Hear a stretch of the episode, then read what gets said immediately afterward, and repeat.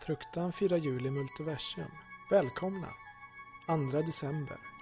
Novellen Vintervrål är skriven av Andreas Rosell och uppläst av författaren.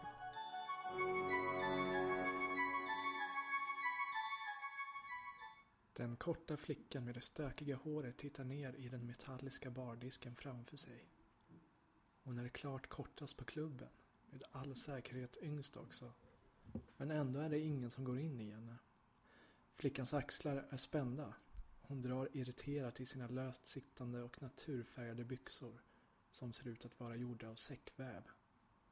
Runt omkring henne verkar Londons alla gotare trängas. Det är svart på svart på svart på färgat hår och metall i olika former. Den lilla flickan sticker verkligen ut.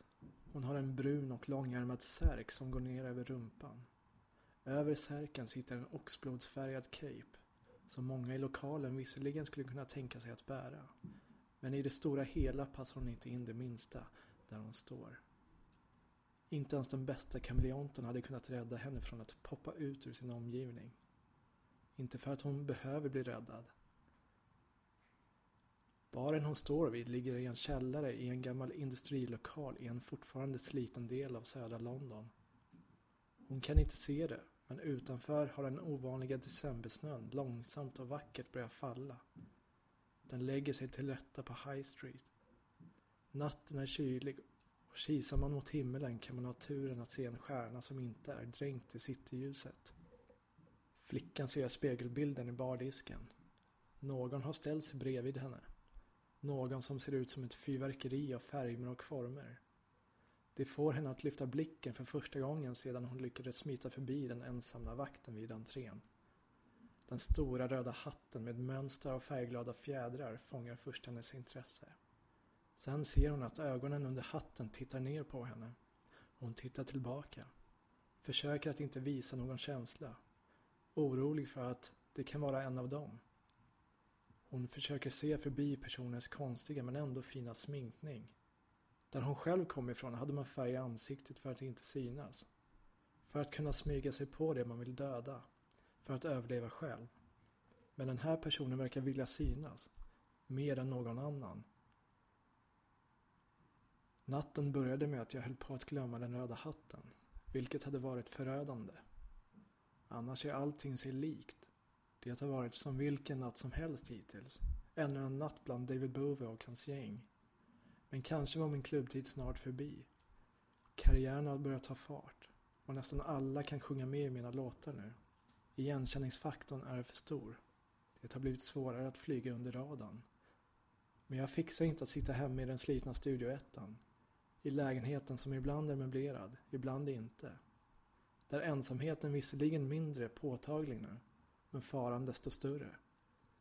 Medan jag tittar på de stora ögonen som tittar på mig känner jag ryggdunkarna från vänner och bekanta. Några kramar om mig från sidan.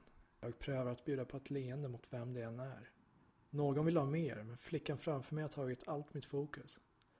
Jag är verkligen inte främmande för rufsigt och spretigt hår. Men så här vilt och helt rått och naturligt. Hennes stora och oändligt mörka ögon för en kort stund tror jag att det är hennes pupiller som suger in allt ljus i klubben. För en kort stund tror jag att hon kommer döma oss alla till evigt mörker. Men då ljusnar det för mig. Ett starkt vitt sken i periferin. Samtidigt ler flickan åt mig. Fin hatt du har. Tack, fint hår du har. Är du en tjej eller kille? Det spelar ingen roll. Jag är lika ensam för det. Jag ser hur flickan lyser upp när jag säger det jag känner igen det. Jag såg det från första början. Hon är som jag. Vi tillhör det missförstådda. Mitt emot oss, på andra sidan disken, har en bartender uppenbarat sig. Jag inser att det plötsliga ljuset jag såg tidigare kommer från bartenderns exklusiva, tillskärda och formade skägg. Ansiktsutsmyckningen är så perfekt att det gör mig nervös. Jag har oavsett dagsform kunnat kamma hem nattens pris för mest originella look alla dagar i veckan. Men nu är jag redan i underläge av inte mindre än två stycken. Två stycken som inte ens vet om att de är med och tävlar. Är du ny här? Jag känner att frågan till bartendern låter mer provocerande än planerat. Inte direkt. Jag har jobbat här länge. Men jag brukar hålla till där borta. Bartendern pekar mot dansgolvet. På dansgolvet? Nej, på andra sidan golvet. På andra sidan den stora dörren. Jag har varit på den här klubben säkert över tusen gånger och tittar långt in mot dansgolvet där svart på svart på svart utövar någon form av dans till Pornography av The Cure. Jag har aldrig sett en dörr där, muttrar jag för mig själv. Men i mina tankar har jag redan bundit fast den nya bartendern i en radiator på tredje våningen i industrilokalen. Din bästa vodka med is tack, gör den stor. Bartendern nickar utan att säga något. Bartendern nickar utan att säga något. Han vänder sig om mot de överbelastade barhyllorna. Han flyttar på några vodkaflaskor för att komma åt de fina.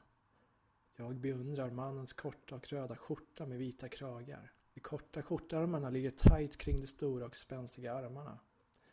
Jag försöker spana in en av hans många tatueringar på högerarmen. Men ser bara bakdelen av något slags djur. Jag tänker att det är en älg. Bartendern fyller ett glas med is och sen med en klar vätska från en iskall och frostig Russian Standard. Men jag då? Den höga och starka rösten får både mig och bartendern att vända sig mot henne. Hon har lagt båda sina armar på bardisken med handflatorna uppåt. Hon vinkar kaxigt med fingrarna åt bartendern. Det går inte att misstolka vad hon vill. En till henne också, lika stark. Lägg den på mig. När vi fått våra drinkar tar jag hennes hand. Kom, jag vet en bra plats där borta. Flickan följer med utan att protestera. Hon känner att personen i den röda hatten är något hon kan jobba med. När hon går genom den fulla källarlokalen tänker hon på sin far hemma i skogen och på sin pojkvän. De hade hela livet framför sig. Hon vill ge sin far barnbarn, flera beskyddare av borgen, mer muskler till klanen. I hennes mörka ögon kommer något ännu mörkare in. Bilder av bästarnas intagning av familjens fästning. De sönderslitna krigarna. Resterna från hennes mor. Hon följer den röda hatten förbi ännu en bar. Ännu ett dansgolv. Hon ser att många verkar känna personen vars hand hon håller i. Alla verkar vilja prata med den. Krama om den. Hon undrar vad det är för någon. Nu har de gått runt i en cirkel och flickan kan se baren hon tidigare stått vid. Den är på andra sidan det stora dansgolvet. Hon rensar tankarna om livet i skogen som hon nu valt bort. Hon har hunnit bli bra på att tömma sig. Hon är i ett nytt liv nu, i en ny tid. Fortfarande med hämnden i hjärtat dock. Den röda hatten står och känner på en dörr som är gul och i stål. Den ser tung ut. Jag har varit här över tusen gånger och aldrig sett den här dörren. Hur kan jag ha missat den här dörren när jag har dansat precis där du står över tusen gånger? Dörrens yta av stål är iskall. Jag tror nästan att jag ska fastna med huden mot den. Du kanske aldrig har letat efter en gul dörr i stål, svarar flickan. Är det okej okay om vi står här istället? Jag tror att det är rätt ställe att vara på den här kvällen. Jag för flickan mot sidan av dörren. Jag står vart jag vill, men för dig kan jag stå här. Så vi ställer oss bredvid den gula och stora dörren. Bara någon meter från oss pågår det någon form av tokdans till Desert Kisses. Jag tittar in i röran av svart läder. Jag känner nästan igen alla ansikten. Drar ner min hatt. Försöker dölja ansiktet. Orkar inte diskutera min läggning mer ikväll. Eller vad karma chameleon betyder. Flickan vet precis hur länge det står vid dörren och pratar. Hon har det i sig. Växer man upp i en skog är kroppen som en enda stor klocka. Och som en väderstation. Hon hade alltid kunnat förutsäga stormar. Hon visste precis vart blixten skulle slå ner. Nu står hon med ryggen mot väggen i en källare i ett nytt land och väntar på rätt tillfälle. Hela tiden med överblick av de som försöker närma sig henne och den röda hatten. Hon vet att de är här. Hon vet att det kanske är alla i källaren. Hon har också förstått att de står med någon som verkar ha något på gång. Som många bryr sig om. Och att den någon verkar vara väldigt intresserad av henne. Hon försöker svara på frågorna den röda hatten ställer. Hur en sådan flicka som hon själv hamnar på en klubb som den här. Hon syr ihop en fin historia om svek, flykt och tur. Hon berättar inte om hämnden hon jagar. Om de fasanfulla bästarnas slakt av hennes klan hemma i skogen. Hur hon hade klarat sig för att hon smugit ut i skogen. Hur hon hade trotsat sin far för att träffa pojken. Istället berättar hon om sin kille hemma i skogen. Om hur han kvävde henne. Hur han drev bort henne från deras kärlek. Hon försöker svara på följdfrågorna om hur det är att bo i en skog. Men det blir lite för mycket för den röda hatten. Som visserligen kontrar med att det kanske är som att bo i ett övergivet hus. Även om huset råkar befinna sig mitt i en storstad. Hon berättar inte om hur hon hade rusat tillbaka när hon hört alla rop efter hjälp. Hur hon besegrade en hel massa av de mörkaste varelserna genom att öppna upp sina lungor. Med moderns kvarlevor i famnen hade hennes vrål fällt nästan alla av dem. Hon såg blodet börja forsa ur deras munnar och näshålor. De som inte föll i borgen hade hon kunnat följa efter, tillbaka genom skogen. Men hon berättade inte hur hon i flera dagar låg gömd i ett av deras träskepp. Hur hon hade överlevt på råttor morgondagg. Hur hon ständigt dränkte sig i råttornas avföring för att undgå att bli upptäckt. Istället berättar hon om silvret som stulit från sin far. Som hon växlar till pengar för att kunna betala för båtresan över havet. Att hon letar jobb nu. Att hon gör vad som helst för jobb. Du är ett märkligt litet barn. Tur att det är mörkt här inne. Även om jag kanske kan skydda dig från att bli utslängd så skulle inte vakterna uppskatta att barn kan smita in på deras ställe. För från och med nu tänker jag skydda dig. Vi är nämligen gjorda av samma skrot och korn. Då måste man hålla ihop. Jag tror att du har rätt, säger hon till mig. Sen ger flickan mig en igenkorkad glasflaska. Hon säger åt mig att det är den finaste dryck som finns där hon kommer ifrån. Hon berättar att hon vill dela den med mig så fort hon kommer tillbaka från toaletten. Du får absolut inte dra upp korken innan jag är tillbaka. Förresten, var är toaletterna? Flickan låter bestämd i rösten. Auktoritär. Jag skakar flaskan och känner tyngden av vätska cirkulera. Jag pekar mot närmaste toalett och säger att flaskan är i tryggt förvar hos mig. Flickan smyger iväg mot toaletten och försvinner snart in i mörkret och in i folkmassan. Vodkan jag druckit tidigare har tagit tag i mig nu. Någon som känner igen mig kommer fram och vi hinner kramas lite innan jag puttar ifrån mig personen. Iväg och dansa med dig, skriker jag. De spelar ju Body Electric nu. Jag trycker flaskan mot pannan med förhoppning att den ska svalka lite. Det gör den inte. Jag är törstig och varm. Titta på korken. Den är av sorten som går att sätta tillbaka igen. Det räcker för att jag ska våga ta en sipp. Jag drar försiktigt upp den. Den är lätt och smidig. Jag för flaskan mot näsan för att lukta men drar snabbt bort den igen. Jag vet att sprit kan komma i en massa olika dofter. Men så här. Men jag tar ändå ett djupt andetag. En tjock och ljummen substans fyller min mun. Det vänder sig i magen. Även om jag inte kan säga säkert vad det är i flaskan så verkar min kropp förstå. Min fräsning blir stark och vätskan sprayas ut framför mig. Halvböjd framåt sätter jag på korken igen. Låter luft sjunka ner i mina lungor. Då hör jag att musiken har tystnat. Allt är stilla på dansgolvet. Allt jag hör är tunga andningar omkring mig. När jag sträcker på mig möter jag mina vänner och bekantas blickar. Men jag ser direkt att något inte stämmer. Även om det är mörkt ser jag att det är något fel med dem. Deras ögon är brinnande röda, deras munnar är vidöppna och fullproppade med synligt vassa tänder. För många för att få plats.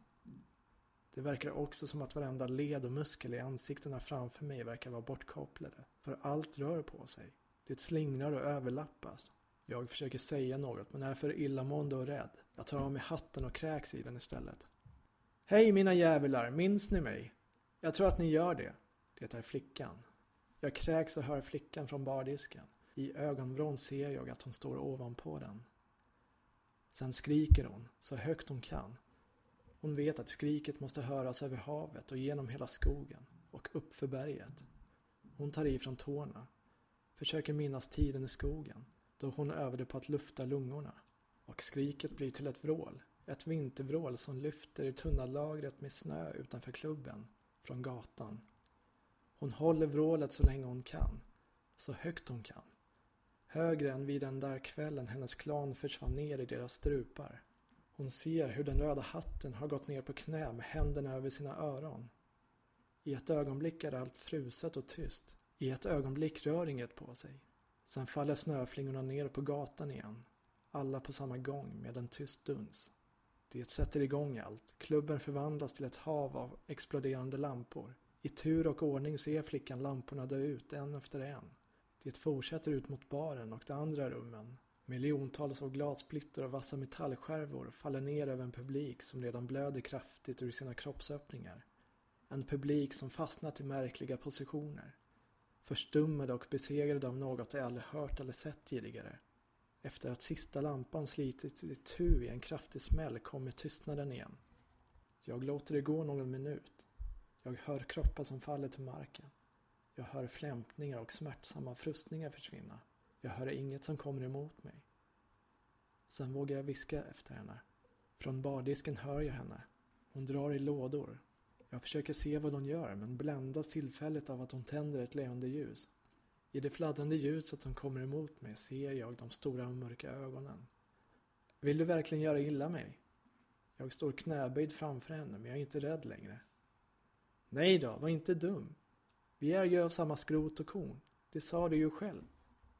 Jag hinner inte hitta mitt leende förrän jag ser skuggan bakom henne. Hur kunde vi missa stegen nerför trappan? För kroppen som svingar ett rör mot flickan är stor och smällen blir kraftig. Hon faller men jag hinner dämpa huvudets fall mot det hårda golvet. Hennes ögon sluts så jag ropar efter henne. När jag minns att den stora vakten fortfarande står framför mig är det för sent. Han är redan mitt i nästa sving. Den här gången riktad mot mitt huvud.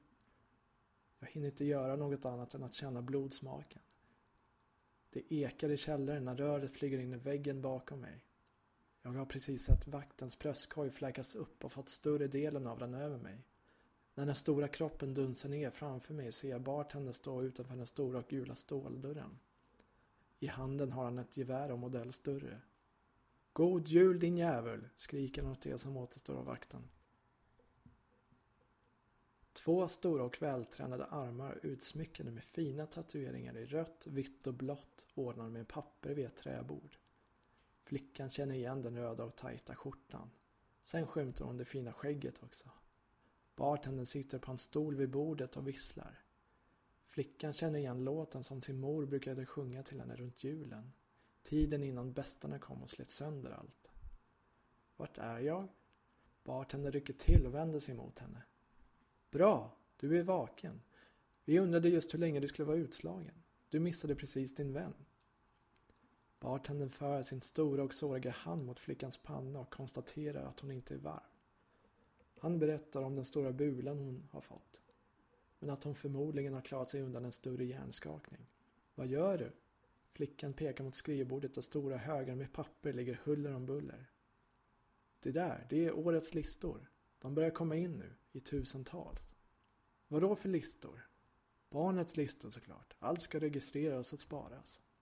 Bartendern har inga problem med att lyfta upp flickan från sängen. Han sätter henne i en skön stol med en mjuk sits och armstöd. I hennes famn lägger han en stor hög med pappersark. Flickan tittar högst upp på första sidan i högen. Men vad ska jag göra? Bara läs önskningarna. Sen lägger du pappret i den högen så att det registreras. Allt är ihopkopplat förstår du. Så du menar att jag ska läsa allt det här? Det är minst tusentals med sidor.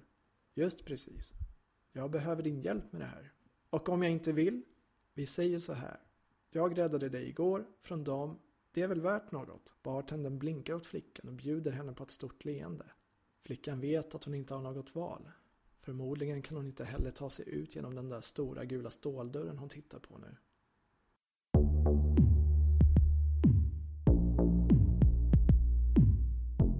Du har precis lyssnat på Fruktans julkalender.